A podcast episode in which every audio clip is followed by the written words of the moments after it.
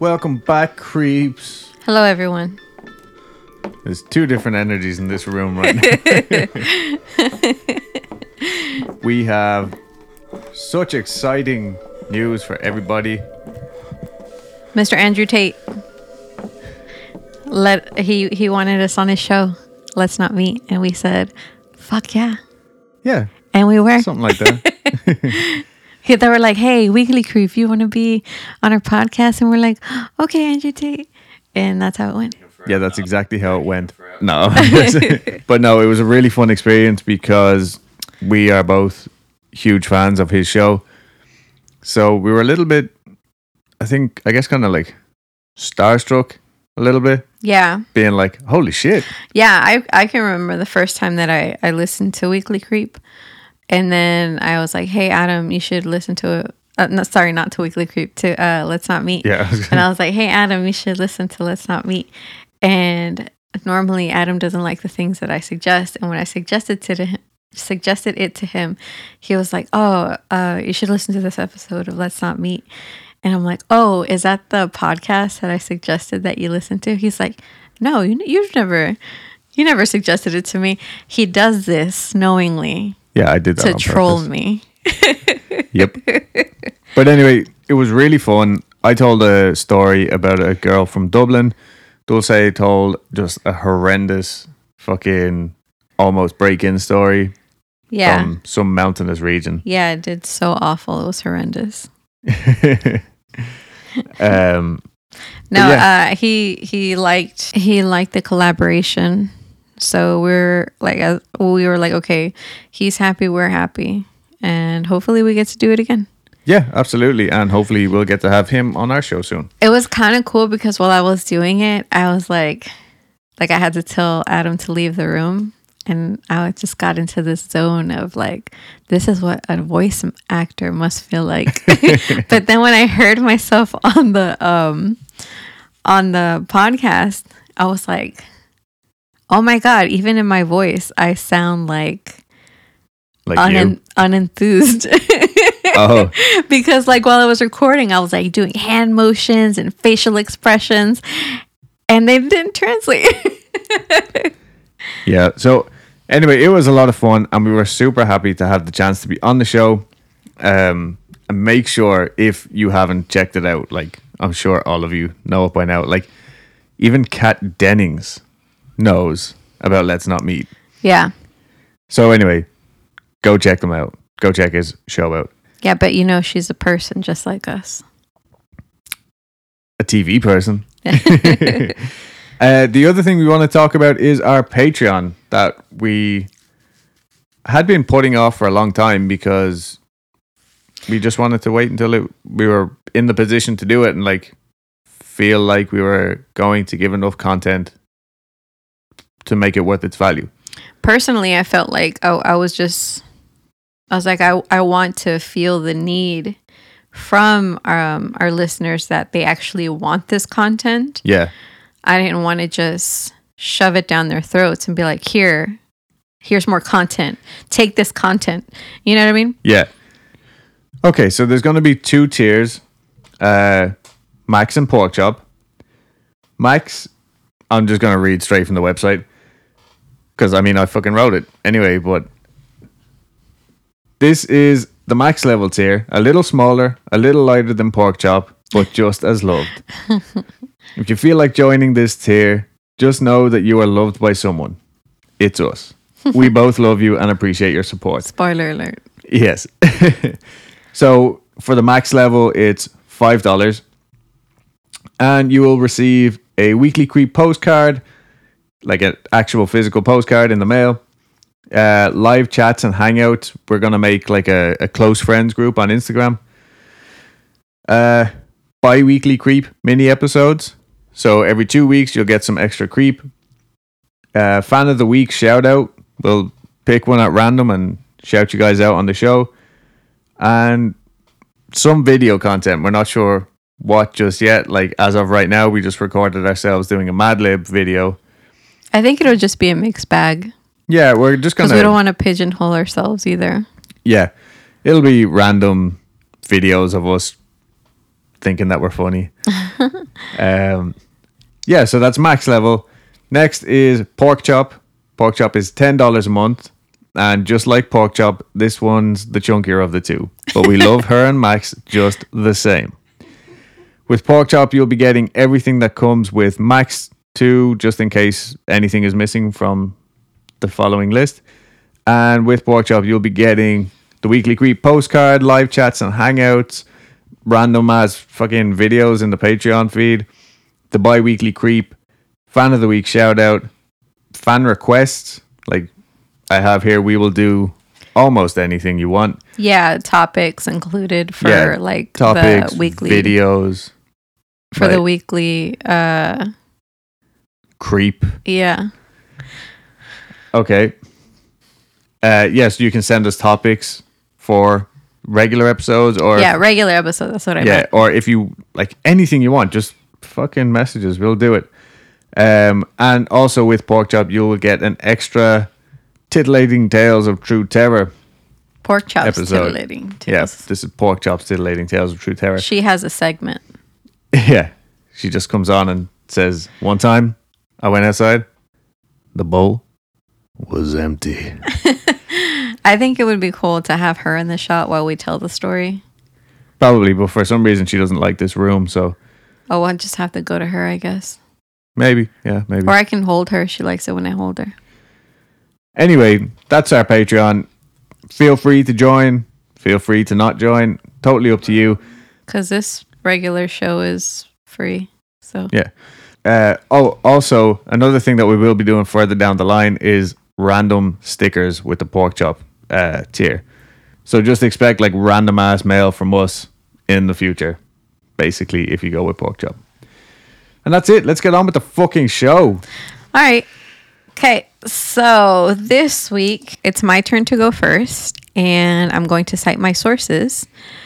Uh, Wikipedia, Criminal Minds, Fandom dot com, Crime Magazine, and The Lineup. Criminal Minds? Yes. T V show? No. Oh. So today we're going to be talking about Friedrich Heinrich Karl Haarmann, a k a. Fritz Haarmann, a k a. The Butcher of Hanover, a k a. The Vampire of Hanover, a k a. The Wolfman. Jesus Christ, okay. Yeah. So, let's start out on the day he was born. He was born on October twenty-fifth, eighteen seventy-eight, to Ollie and Johanna Haarmann in Hanover, Germany. He was the sixth and youngest child of the couple. Johanna was forty-nine when thirty-four-year-old Ollie married her. So she was older than him. Not usual, but it happened. Okay. And the the reason why it did was because Johanna was wealthy, and marrying her would mean her suitor would come into a hefty dowry, and so this was a no-brainer for Ollie. The marriage was not a good one. I guess, obviously, I mean, he, yeah. he went in with like the wrong wrong reasons. Ollie was argumentative, a womanizer, and he had a short temper. He had affairs with other women during his marriage with Johanna. So he was riddled with syphilis as a result. Yikes. But Johanna stayed with him until she died in nineteen oh one of April.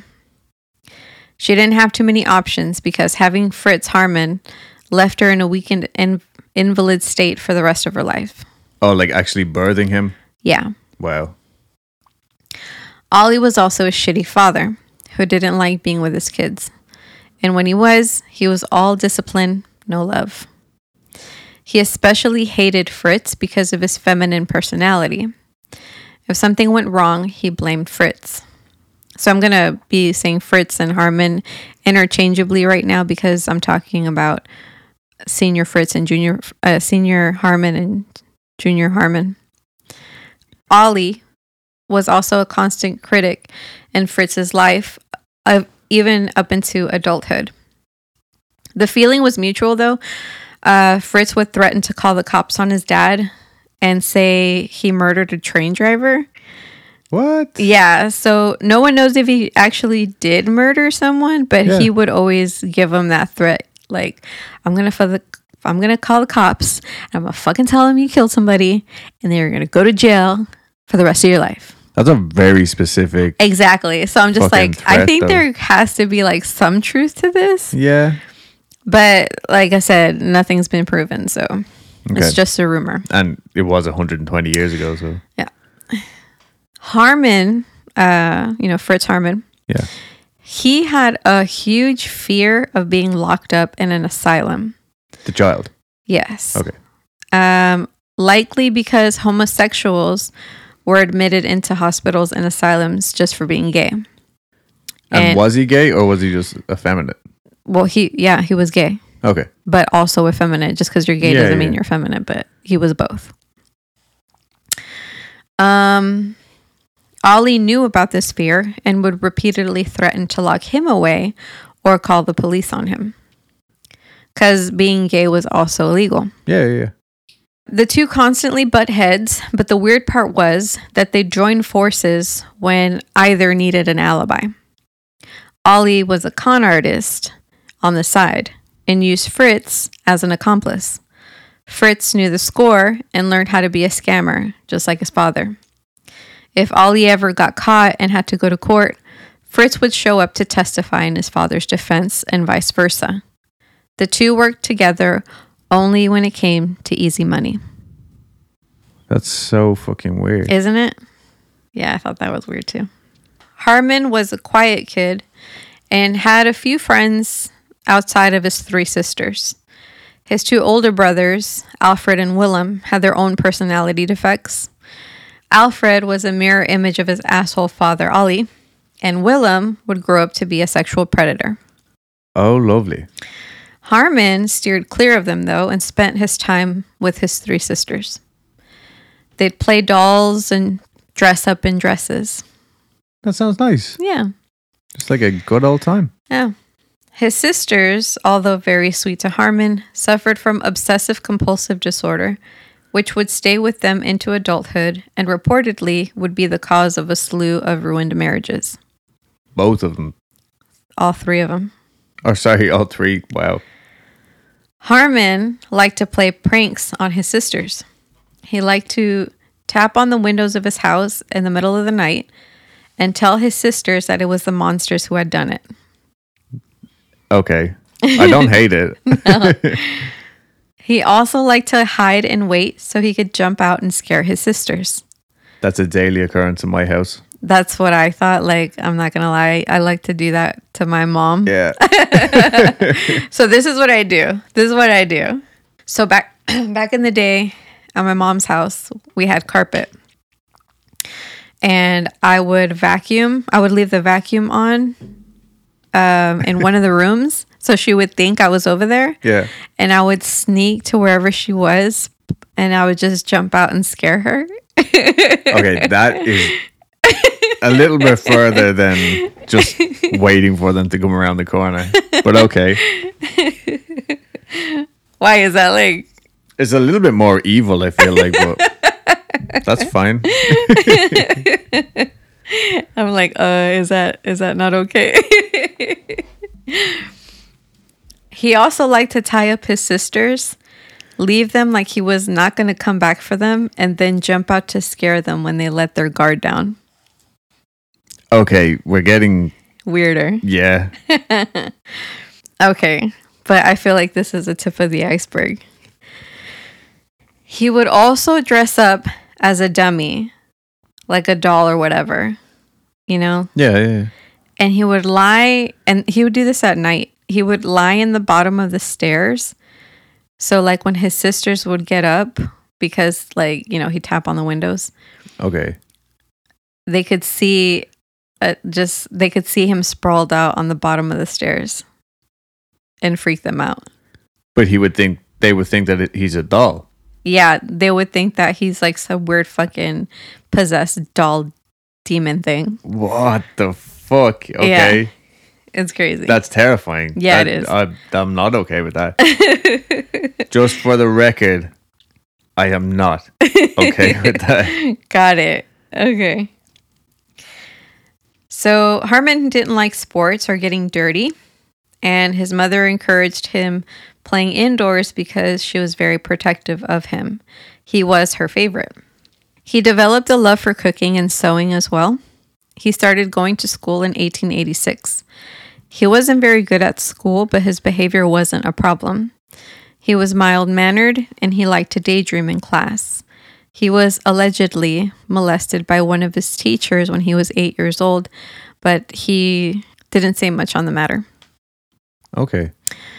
At fifteen, he got permission from his parents to quit school and get a job as an apprentice locksmith.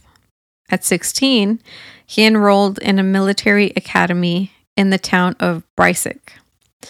Haarmann got the hang of military life. Like, he, like, it, it suited him. This was his the, calling kind of thing. Yeah, like, the discipline did him well, because, uh, like, you'll see throughout most of his life, like, he's... His, uh, I guess, default state was to, like, kind of just slack off, you know? Yeah, okay. And find, like, the easy ways out. Yeah. But this really suited him. Unfortunately, he began to suffer from epilepsy only five months in. The cause was likely due to an accident he had during bar ac- uh, bar exercises, you know, like when like pull-ups and stuff like that. Yeah, yeah. Uh, he was concussed, so he was prone to blackouts after this. Wow. Blackouts and epilepsy. He was sent to the medical area while he was still in the school for treatment, but the sight of doctors and his fear of them finding something mentally wrong with him was too much. Because remember, he had that big fear of being oh, locked yeah, away. Yeah, yeah. So after six months in military school, Haarmann discharged himself and went back to Hanover. And he got a job working at a cigar factory that his father established in eighteen eighty-eight.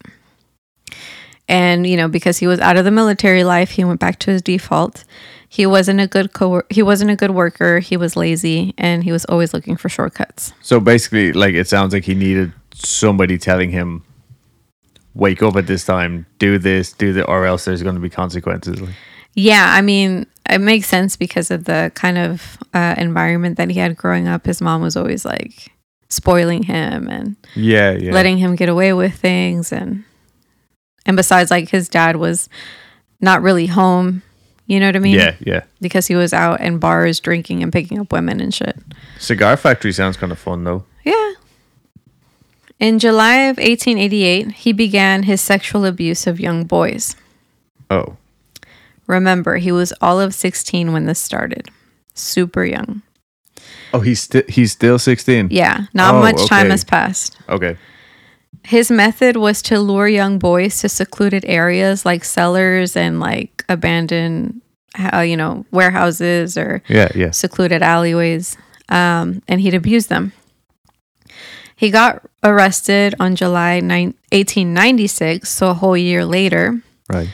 The Division of Criminal Matters, which is a a section of the government, you know, kind of like a branch in the government, yeah, yeah, yeah. placed Haarmann in a mental institution in the city of Hildesheim, Hildesheim in February eighteen ninety-seven. During this time, he stayed at the Hanover Hospital long enough to get a psychiatric evaluation and a diagnosis of incurably deranged and unable to stand trial. Okay. Yeah. So the doctor who diagnosed him, Gert Schalfub, ordered that he should live the rest of his days in a mental institution on May twenty-eighth, eighteen ninety-seven. Jesus Christ. This was like some sort of weird fucking premonition. It's almost like he can't. Yeah, yeah. His fear, right? That's crazy. Jesus. So seven months later, Haarmann escaped the mental institution. Yeah. Okay. And with help from his mother, he went to live with a relative of hers in Zurich, Switzerland for sixteen months. So I guess just lay low. Yeah. In Zurich, he worked as a handyman on a shipyard. Probably cutting corners and being lazy. Yeah. in eighteen eighty, in eighteen ninety-nine, Haarmann returned to Hanover, and in the following year, he was engaged to a woman named Erna Lewert, who was pregnant with his child already. They were like, well, just force the gay down and then everything will be normal, quote unquote. I guess.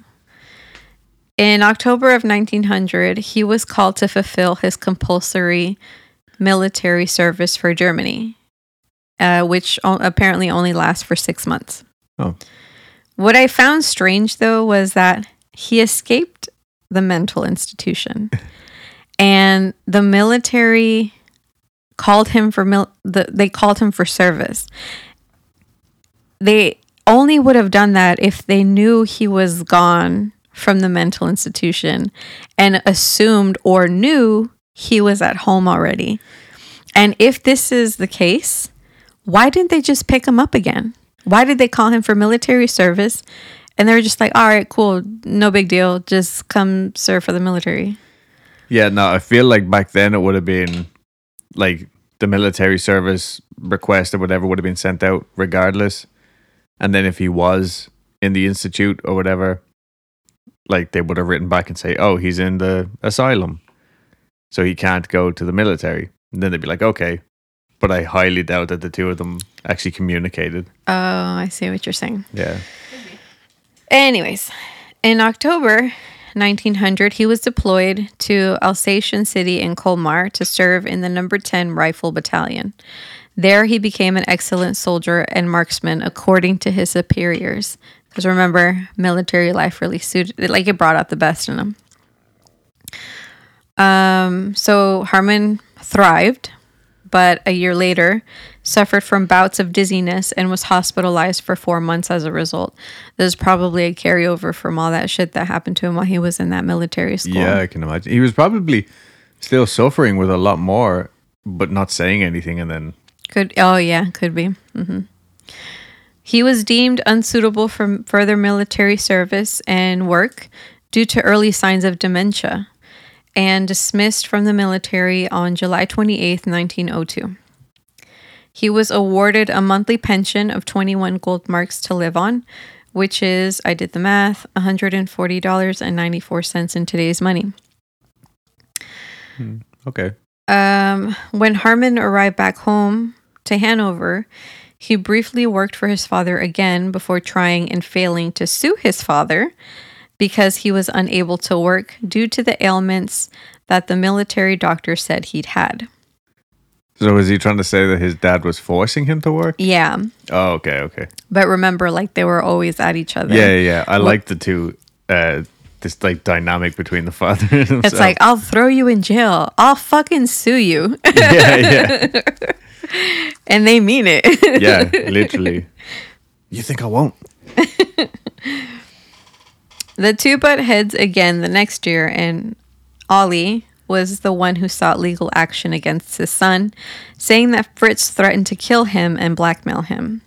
He insisted that because of this, he needed to get locked up in the mental institution again. Nothing came of this, as the charges were dropped due to lack of evidence. So, okay, get this. Haarmann and his fiancée opened a fishmongery with financial aid from his father, literally just after, like, the father sought legal action against his son. Yeah, they've just been at each other's throats. Exactly. And, then- and he just spotted him money to open this fishmongery. So this fish, this fishmongery, it's a weird ass fucking word.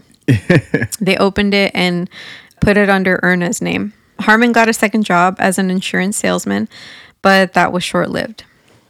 He was officially classified as disabled and unable to work by the tenth Army, which he was a part of yeah. before. Um, and this happened in nineteen oh four. The good news is that his pension was increased a little uh, because of the disabled, yeah. um, I guess... adjustment in his yeah, claim. Like. Right.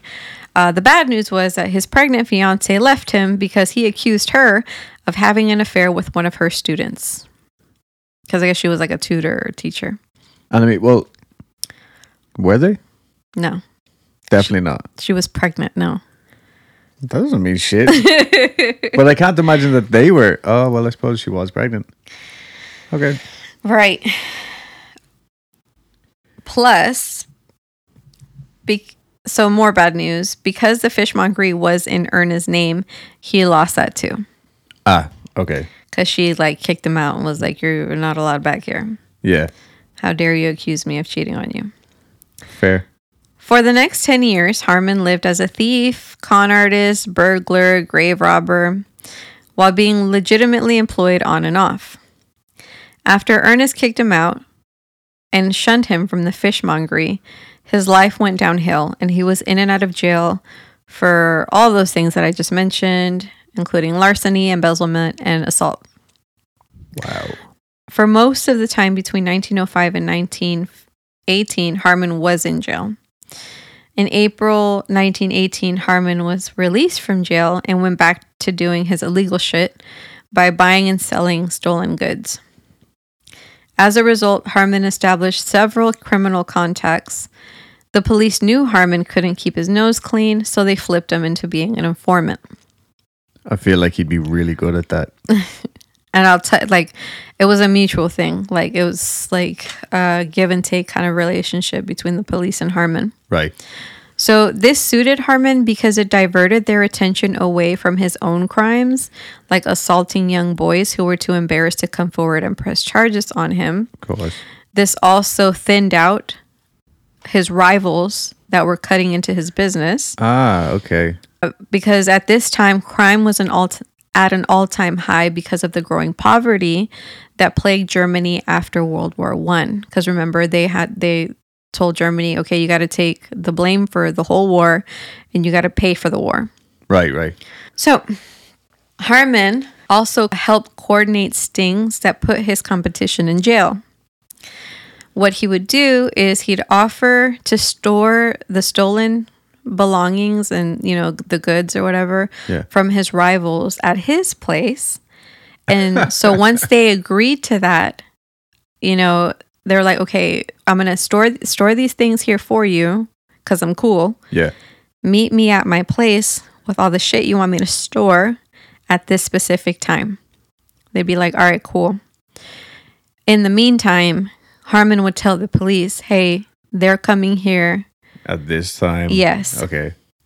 And they'd all get arrested, like the his rivals, him, and all that shit. You know, like oh, all, so it all looked those like he was a victim. Yes, to keep them from realizing that he was a rat. Okay. A fucking rat. Yeah, you're a fucking rat. You're a rat. Your whole family's a rat. This led police to trust him, and what they did was they allowed him to patrol Hanover Station as he liked. So Hanover Central Station was like a hub of, you know, people coming and going.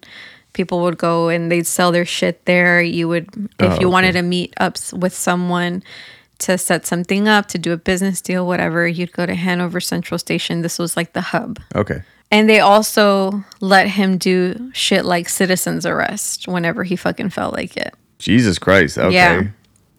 Which I thought was weird because it's like, how can you be worried about looking like a rat and do citizen's arrest at the same time?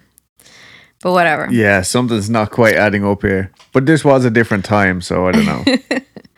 There was nobody there to hold a fucking yeah. mobile camera at you. Like. Yeah. A large part of Haarmann's crimes were murders. Haarmann was suspected to have killed at least twenty-seven to fifty males between the ages of ten and twenty-two.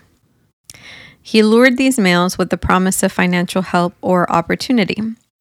He also used threat tactics of arrest, because remember, he was able to do the citizen's arrest. He committed these murders in whatever residence he was staying in at the time, because uh, he would he ended up moving in and out of different places.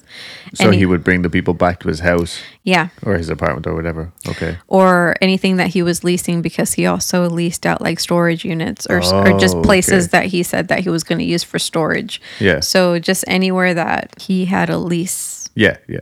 His method of killing was that these guys would be lured into a false sense of comfort. So once they were at, you know, his residence or whatever, they would... Haarmann would offer them food or drink, and then Haarmann would lean over and bite into the guy's Adam's apple, sometimes at the same time that he'd be strangling them with his hands. Fucking hell. I don't think I've ever heard of someone doing this before. His victims normally died of asphyxiation because of the strangling, but sometimes he would reportedly bite them so hard that his teeth would rip into the trachea, of his victims. And whenever he was being questioned, uh, when he got caught, because obviously he got caught, otherwise we wouldn't be talking about him. Yeah. He referred to this as his love bite. This guy sounds like a fucking comic book. Yeah. Like one of those old, like, nineteen fifties, what's the, like, creep show style comic books. Fucking hell. Yeah. Haarmann dismembered the bodies and he discarded them in the Leanne River. He also kept personal possessions from all his victims for himself to keep, yeah, or to sell on the black market or to give to friends. There was a rumor that Haarmann sold the meat of his victims because he did sell contraband meat, diced or ground, but he claimed to get it from an associate of his who was a butcher who he just named Karl. Okay, I'm kind of like struggling with this image because in my head I'm picturing him like selling his wares in like a long trench coat back in the day. So it's like, I got everything. I got like a pocket radio, some nice watches, some ground beef. Yeah. What? Yeah. I mean, well, remember, everybody's poor. If he can, like, he's... If he can get his hands on it, he's going to sell it. If he can get it for free, he can sell it for cheap. Okay. And it's all profit. Fucking hell. Okay. Yeah. So Haarmann's first victim, first known victim, was seventeen-year-old runaway named Friedel Roth. Roth left after having an argument with his family. He reportedly wrote home to his folks, saying that he'd return home when, quote, they decided to be nice to him again, end quote. That sounds kind of really sad. Yeah, it is, especially because Roth's mom searched all of Hanover for her son. Oh. And that's how she found out that Haarmann was the last person seen with him. Police raided Haarmann's apartment and found him with a naked thirteen-year-old boy. Haarmann was charged with sexual assault and a battery of a minor, which earned him a slap on the wrist. In other words, nine months in prison. Okay. What they didn't know at the time was that Roth's head was wrapped in newspaper and hidden away behind his stove at the time of the raid. That is fucking insane. Yeah. Wrapped in newspaper. Like, what the yeah. fuck? I mean, like a like how they wrap your snow crab legs at H E B. That's how yeah. it was or wrapped. Or your fish and chips. Yeah. Jesus Your Christ. Fish supper. Yeah. Give me my fish supper. I think it's important to note that the police did not raid Haarmann's place willingly. They got lots of pressure from Roth's family and friends. Their resistance to raid Haarmann's place was for several reasons. At that time, homosexuality was taboo and illegal, and the cops knew Haarmann was gay, so they didn't want to touch him or his apartment with a ten-foot pole on account of the homophobia. Yeah, they're just so afraid they're going to catch it, I guess. Also, he was their rat slash informant. Yeah, yeah, he was a good, good guy compared to for them. Like, yeah. He was able to dodge this prison sentence until nineteen twenty. In the meantime, between him getting arrested and nineteen twenty, his life was as like as normal as it was before. Right. Uh, he carried on being a whistleblower for the police in exchange for pay and doing all his illegal shit, his other illegal shit to make money. In nineteen nineteen, Haarmann met eighteen-year-old Hans Grans. Hans Grans. Yeah. Is this a real name? Yeah. Okay. Who had run away from his home in Berlin after having an argument with his dad. Apparently there was a lot of runaways at this time. I can imagine, yeah. Grans slept and peddled old clothes around Hanover Station for two weeks before meeting Haarmann. Grans was looking to prostitute himself to Haarmann because he heard from through the grapevine that Haarmann was gay. Although Grans was heterosexual, he needed the money. Haarmann took Grans in to live with him and became his boyfriend and partner in crime. The relationship the two had was tumultuous. Grans would antagonize and manipulate Haarmann, and Haarmann would get tired of this shit, so he'd kick him out. Okay. Haarmann would always regret it because he was really into Grans, and would beg Grans to come back to their love nest. That sounds like the most toxic relationship yeah, it does. Ever. Like, look, I'm not sexually attracted to you. Like, I'm not even gay. But I'll let you do me. But I'll let you do me and, and I'll live here. And I'll let you kick me out. Yeah. And, and I'll come back. And he, the other guy's like, okay, I love you so fucking much. Yeah. This is all I've ever wanted. Well, see, there's like, um, there's like uh, a reason for all this chaos is that like Haarmann's deal was that he wanted to be someone's end all and be all. And he was this. He was exactly this to Grans because Grans had nothing and no one but Haarmann. Oh, yeah. Okay. Yeah. So after the prison stint for the case of the thirteen-year-old boy in nineteen eighteen, because he did eventually yeah, go to prison yeah. for that, Haarmann was able to regain the trust of the police once more, and he regained his informant status. Grans naturally waited for his man to get out of prison, and they both moved to an apartment in an old house next to the Leanne River. eight Nuya Streisub. That was the name oh, of nice. the... Yeah, I looked it up. So, this is where I'm going to leave the story. What? Yeah. Okay, so a quick recap. Well, not a quick recap, but basically, he's just out of prison. Grans waited for him. Hans Grans waited for him, and they just moved in to a new... love nest. Eight Nuya Streisub. Eight Nuya Streisub. Which literally means new street. Yeah. That's cool.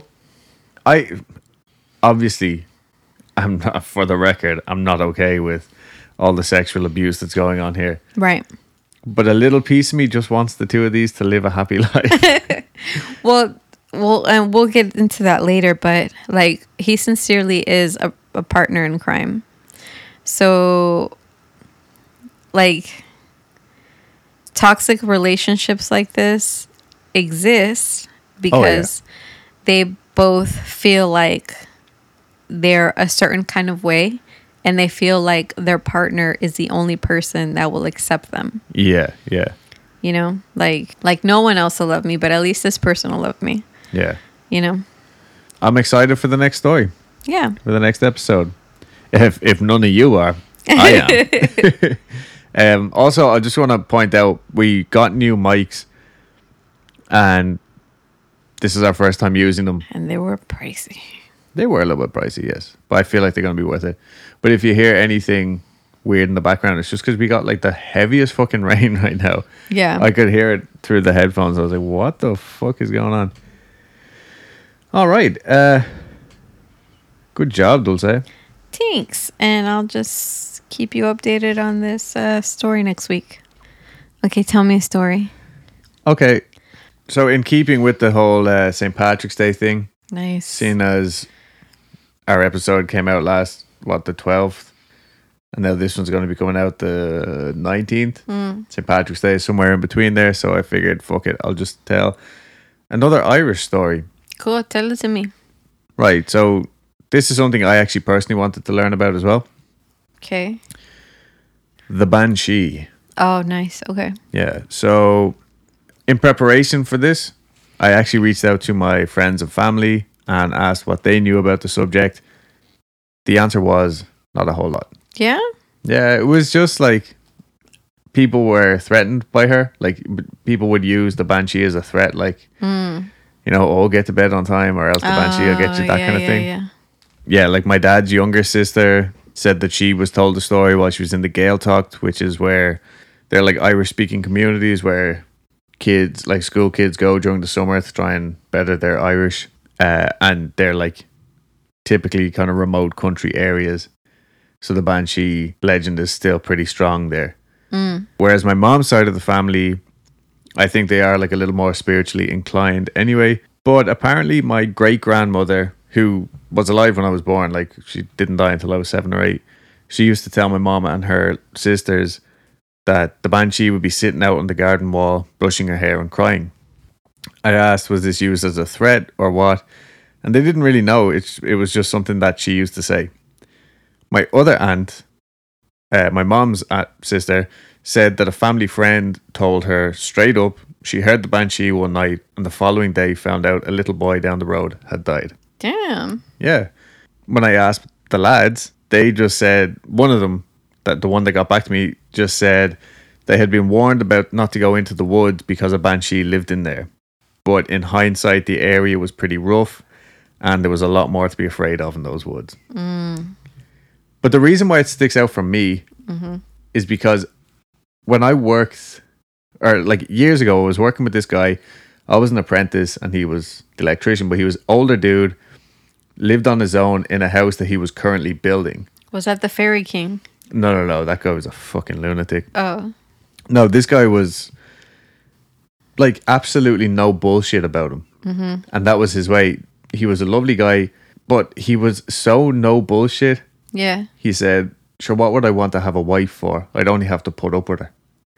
Right? This was his attitude. Yeah. If there was something in his way or like, you know what I mean? Yeah. He would not go, like it was his way or no way. Yeah. And so like working for hours on end, just the two of you, I always end up asking people like, do you believe in ghosts? Mm. Straight up, he was like, no, don't be fucking ridiculous. Don't be so stupid. And I was like, oh, I was only wondering because he came from the countryside. He goes, no, don't be so fucking silly. And then he kept going at what he was doing and he turned around and he goes, although there was one time. And I was like, uh, and like he was so country. He was like, I was about eight years old. A young babby had died down the road. My mother took me to their funeral. And when we got to the house, we could just hear the crying in the distance. And my mother said, that's the banshee, get into the house. But they never could explain it. Like he didn't find an, an explanation. And in his head, that was as black and white as, there's no such thing as ghosts. Don't be stupid. But that was the banshee. Now hand me that screwdriver or something. So for me, that kind of like made it even more of a, I love you. Shit, I need to know this now, like, right? Um. Anyway, so you probably noticed that I bought that book in our Kindle store. It was W. B. Yeats's Irish Fairy and Folk Tales, mm. and I think this is the same book as like Irish Fairy and Folk Tales from the Peasantry. Okay. But they just changed the title to make it a bit nicer. The definition goes, the banshee from ban, which means woman in Irish, mm. and she, which means fairy. Oh, I didn't know that. Yeah. Um, is an attendant fairy that follows the old families and none but them and wails before a death. Many have seen her as she goes wailing and clapping her hands. The Keen, or Quina, the funeral cry of the peasantry, is said to be an imitation of her cry. When more than one banshee is present, and they wail and sing in chorus, it is for the death of someone holy or great. So I'm starting to think that fairy is just another word for spirit or ghost or otherworldly yeah. thing. So these are mostly just like omens, like uh, like a f- to let you know like some shit's about They're to go down. Harbinger, harbinger, harbinger, harbinger, harbinger, harbinger. Oh, so they bring on about the deaths of people. Yeah, so... Oh, I thought they were just like mourners. No, well, what when I was a child, I read a book, which also this came up in the family group when I asked about it. My uncle said there's a great book in Granny's house that has a section in this. It's called Mysteries of the Unexplained. And I said, thanks, Johnny. I have that book in our house, and that's the reason why I am the way I am. But when I read that when I was a kid, what I picked up was when you hear the banshee crying, mm. like that will kill you, like uh, like Medusa, right? Oh, okay. Like when you hear, yeah, when you hear it, you die. Like Medusa, when you see her, you die. Yeah, something like that. Something made a connection like that in my mind. Oh, but that's not true at all. It's just a forebearer, like basically, or a harbinger, harbinger. I don't fucking. So know. They bring about the death of people. Yeah, they just warn you of the death. Oh, they warn you. Yeah, they don't actually kill. Okay, they just um, warn you. Yeah, and also in that definition, that's the first time that I ever heard uh, the clapping hands thing. Mm. Cian means cry in Irish. I would have pronounced it like queen, as in ag quinu is to cry, but Google said Cian. I think I'm right. I think you're right too.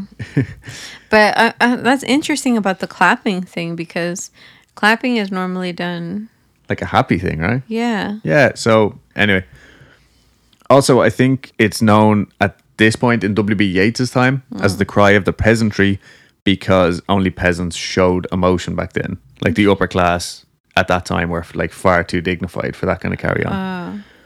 Other descriptions of the Banshee are a beautiful woman wearing a shroud, a pale woman in a white dress with long red hair, a woman with a silver dress and silver hair, a headless woman carrying a bowl of blood that is naked from the waist up, whoa, an old woman with frightening red eyes, a green dress and long white hair, or an old woman with a veil covering her face, dressed all in black with long grey hair. Mm. Interestingly enough, in medieval times, you could actually hire professional mourners. Okay? Mm-hmm. And in Ireland, they were known as Keeners, which... Criers. Yeah, it came from the word Quinu, which was also used to describe the type of songs that they would sing at the funerals. Songs like what I listen to on a daily basis. Just sad, mopey songs, basically, I think. Mm. This tradition is literally as old as the hills. Um, it's believed to have originated somewhere in the ancient eastern regions. It was once the custom of many countries from Asia to Eastern Europe, adopted by ancient Greeks and Romans, and was once a position of respect. But oh. over time, the great bards and poets who originally would do this, they slowly died out. I think the money for those type of things dried up. And as well, it was an old way of things, uh, an old way of doing things. So when the Catholic Church started coming around, you know, trying to change their mm-hmm. everything traditions to suit them, yeah, shit, yeah, they started to just associate it with bad things. But in the meantime, in Ireland, when all the bards and stuff like that and the families started to dissipate, like these Game of Thrones style families started to get watered down and the money was taken away, women took up the job of keeners. Mm-hmm. And like, I think keeners is specifically associated to these women, but they wouldn't even, they didn't even get paid in money. They would get paid in alcohol. Hmm. Okay. So they would show up to your funeral, get shit faced and wail and cry and sing sad songs. Wow. Yeah. And I think after a few years of this, like they probably didn't look like the healthiest of humans. Yeah. And they also started getting a bad name for themselves. Most people believed them to be sinners. So you can start to see this kind of vivid image coming through. Like, but again, to do with the Catholic Church, they were saying, oh, these women are, you know, terrible. Like, can't be having them going, showing up and well, screaming yeah, and all that. Because they're carrying on a tradition that they want to stifle. And two, they're getting drunk. Yeah. You know. And... and making and making a show of themselves. Yeah, and just making know? a living, crying, screaming, and oh my singing, god, they're getting paid, hammered. You know. Yeah, well, getting paid in alcohol. Yeah, that's what I mean. So, again, my next point here is banshees are not the cause of death; they are just harbingers or harbingers. Harbin- harbingers. Harbingers. The typical belief being that if you hear the crying of a banshee, there will be a death nearby or close to you or your family in the coming days. So it's not so much that, you know, like, oh god, go inside because the banshee's gonna get you. It's more like, if you hear it, it sucks to hear it because something's gonna happen. Exactly. Yeah. Okay. Because I always thought it was the other way around, where it was like, oh fuck, like you hear her because she's coming to get you. Yeah, that's exactly how I thought it was. But no, yeah. It's just if you hear the cry. Kind of like an owl. Like when you see an owl, you know some shit's about to go down. Yeah, yeah. Yeah. But there are other stories of people hearing beautiful, haunting, sorrowful songs being sung in the days leading up to a death. I think it's interesting that as I was writing these notes, we actually had just listened to an episode of Story with Stories with Sapphire, where she actually talked about musical ear syndrome, which is a common symptom of hearing loss where, because your brain isn't picking up the regular background noises it feels it should be, um, it quite literally fills in the blanks with music. Now, I feel like I had to put that in because there's so many, like, you know, ghost stories that would have, like, oh, and then we heard this music in the middle of the night. And I had never heard of this before. That's a fucking very valid explanation. So that explains a lot of individual accounts, but it can't explain groups hearing the same thing. Correct. They say a banshee's appearance and nature stems directly from how she was treated by her family when she was alive. Well, that's weird because it's supposed to be several banshees, not just one banshee, right? Well, so this is where I started to see, like, there's differences in the legend. Mm. Okay, so some suggest that the banshee was, say, a spirit who just showed, like, was attached to a family for no particular reason, almost. Whereas others said that she was actually a member of that family who was either treated poorly and came back to, like, haunt them for the rest of their days, or was really loved and didn't want to leave. Mm-hmm. So would come to, like, almost welcome the death, like welcome the other people to the other side. Yeah. Kind of thing. So in regards to what Yeats was said said in his book about the old families, according to a couple of different sources, the list of major Irish families was limited to five. The O'Neills, the O'Connors, the O'Grady's, the Kavanaghs, and the O'Briens. Mm-hmm. Which is my mother's maiden name, O'Brien. Over the years, that list has grown and grown from, like, intermar- intermarriage among the old clans. So one list I saw had, like, thirty names. Mm. And but Lynch was in that list mm-hmm. as well. So anyway, by rights, I should have at least two, or I should have at least one, if not two, banshees attached to me. Mm. Now, touch wood, thankfully, we haven't had many people die in our family. And, like, the ones that have died, I never heard any banshee, or I certainly don't recall, or maybe I slept through it because I was very young. Mm. And I was actually with my granddad when he died. Mm-hmm.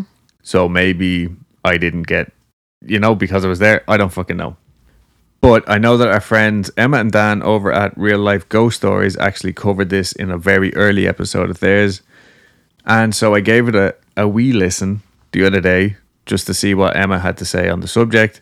And she actually said that it's also thought that the creation of the banshee could have a lot to do with our favorite badass goddess, the Morrigan. Mm.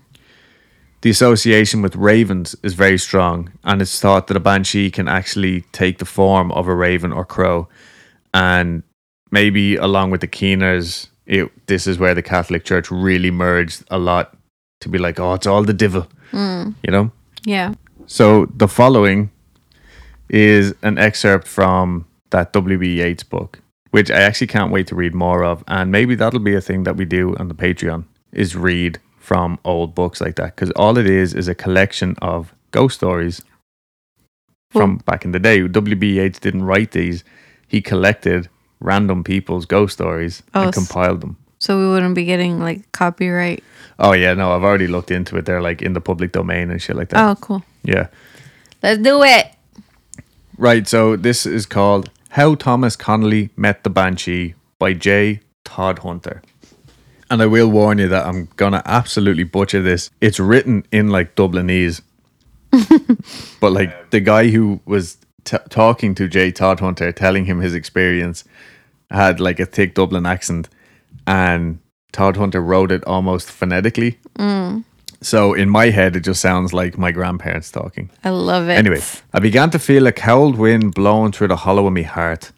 Musha Thomas, says I to myself, is it yourself that's in it, says I, or if it is, what's the matter with you at all, at all, says I. So I put a bowled face on, and I made a struggle to set one leg afore the other, until I came to the rise of the bridge.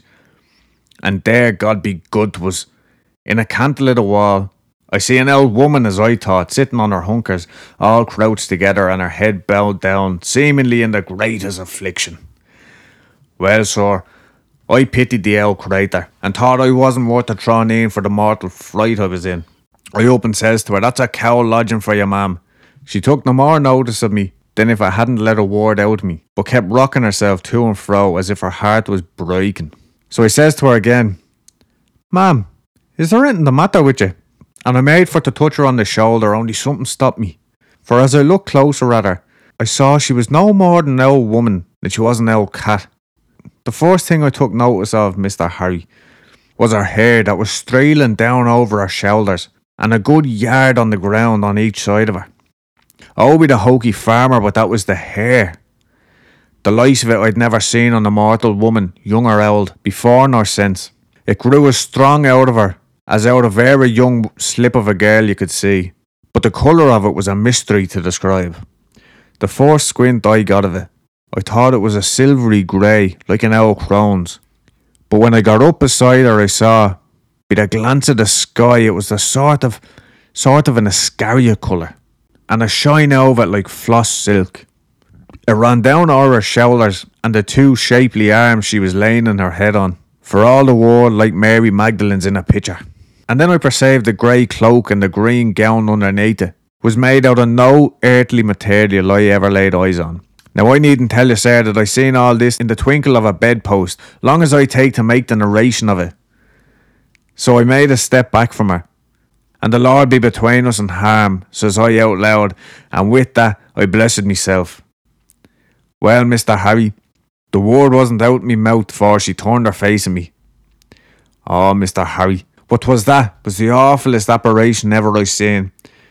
The face of her as she looked up at me, God forgive me for saying it, but 'twas more like the face of the Axie Homo beyond Marlborough Street Ke- Chapel, nor like any face I could mention.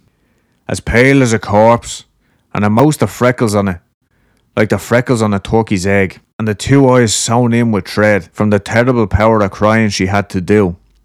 And such a pair of eyes as the war, Mister Harry, as blue as two forget-me-nots, as cold as the moon in a bog-hole of a frosty night, and a dead and alive look in them that sent a cold shiver through the marrow in me bones. You could have wrung a teacupful of cold perspiration out of hair in me head that minute, so you could. Well, I thought the life had left me entirely.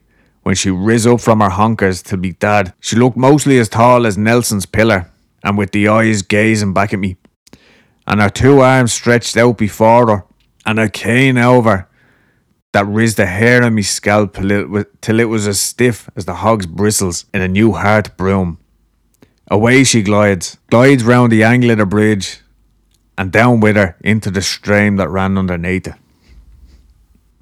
Okay. So if anybody was actually able to understand that, basically he was walking, uh, it was actually through the Dodder. So before any of Dublin was actually built up, this would be around where Nanny and Papa live now, mm. which is another reason why I liked it. He was walking towards the river one night and it was like really foggy and misty and all that. Because believe it or not, I actually cut out a lot of that. Mm. This man was full of so many metaphors and similes. It was great. But anyway, as he came upon the bridge, he saw this little Owen. Little old lady sitting in a hollow in the wall, and when he approached her, realised that she was actually a banshee, and then she stood up and turned into a fucking giant, and then just walked away screaming with her hands out into the water. So there's that. And then I went on to boards dot I E, which is uh, basically like an Irish version of Reddit mm. that I don't know if anybody still uses it or anything. I had an account years ago, but I, I couldn't even figure it out really back then. And so here's some accounts from like fucking years ago. Okay. Well, as in years ago, internet time, like ten years ago. Mm. So Disco Stick twelve says, my dad swears that he saw one, a banshee. The story he told was that he was bringing my mother home when they were courting. Courting means dating, just mm-hmm. in case. And was walking along a park in Dublin when he thought he heard someone calling his name. He went over and thought he saw an old woman sitting on a step, but when he went over, she was gone. The next morning, my uncle was found dead. Creepy! Exclamation point. Just like that. Yeah, just like that. So it kind of reminds me a little bit of the Black Shuck. Mm. A lot of these stories almost have nothing to do with the banshee, but people are like, that was the banshee. Ah, yeah. An American boards user named Chimera said, nice. My mother died recently.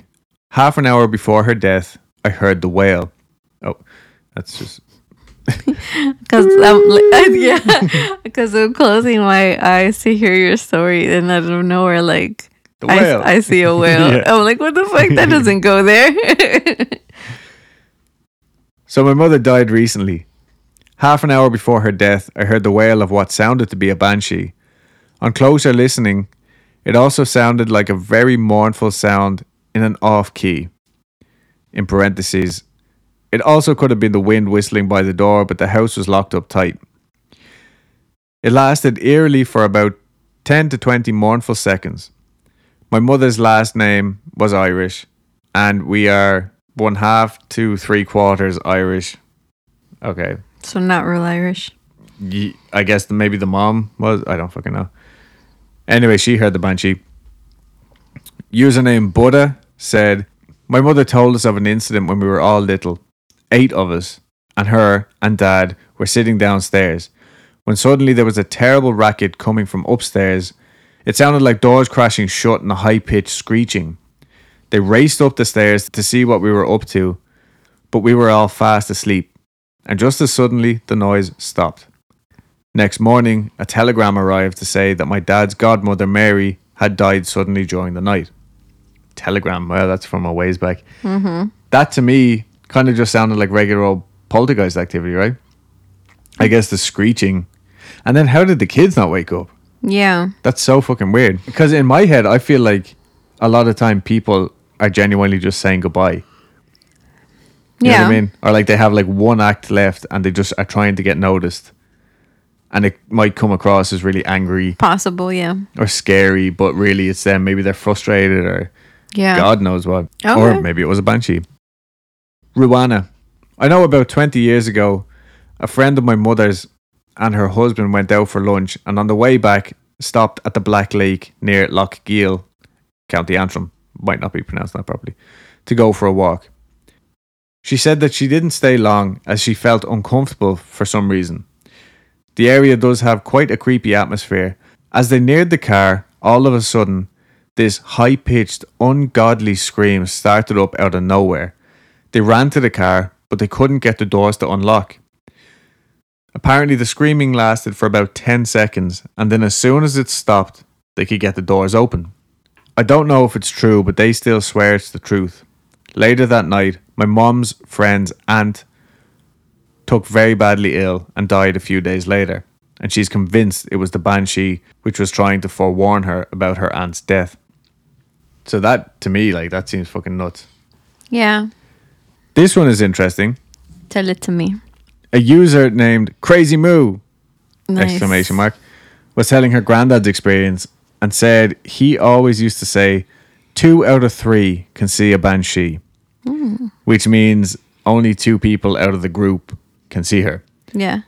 Which brings me back to the leprechaun story last week. Remember with the school kids? Yeah, yeah, yeah. And they were saying as soon as one would point it out, uh-huh. the, the other, other one, one could couldn't. see it. And then they, the original person couldn't see it anymore. Yeah, yeah. Um, to which Tiger Blob responded, when I read this, I had to post. I had never heard that quote before, but it made my mind up on whether I should tell my story or not. The banshee follows my mother's best friend's family. Once, when my mother was about sixteen, she was in her room with her sister and her best friend. My mother and her friend both heard the banshee crying, but my mother's but my mother's sister couldn't hear her. She thought they were making it up, trying to scare her. Soon enough, my mother's friend was told that her cousin in England had died. This sucks. Yeah.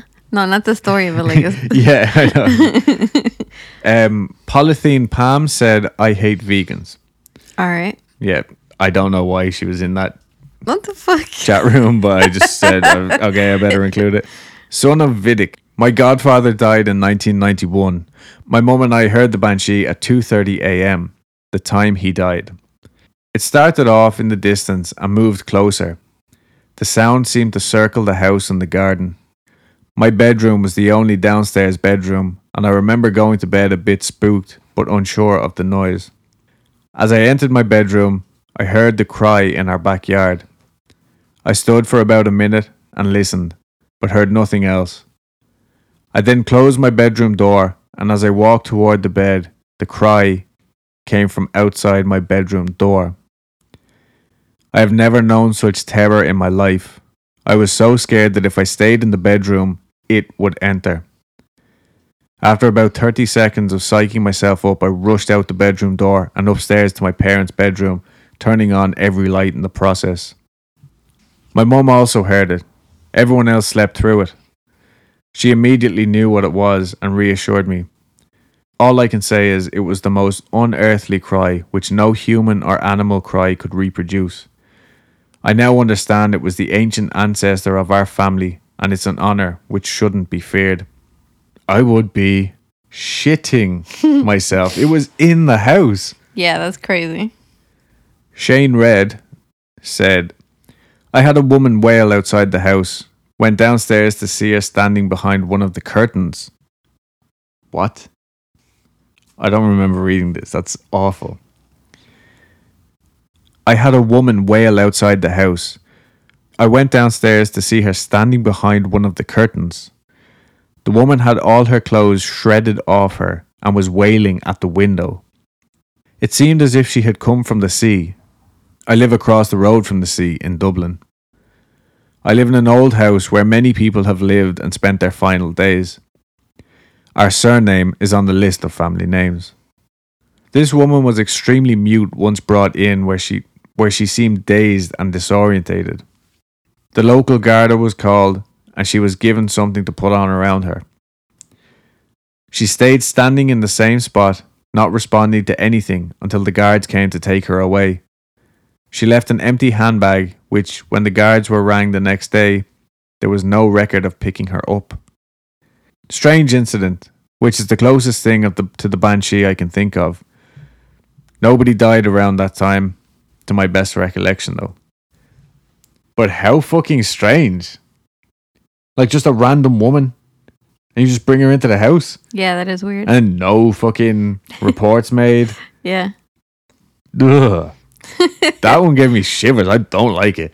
And like, she was hiding behind the curtain. You yeah. think she was outside the house though?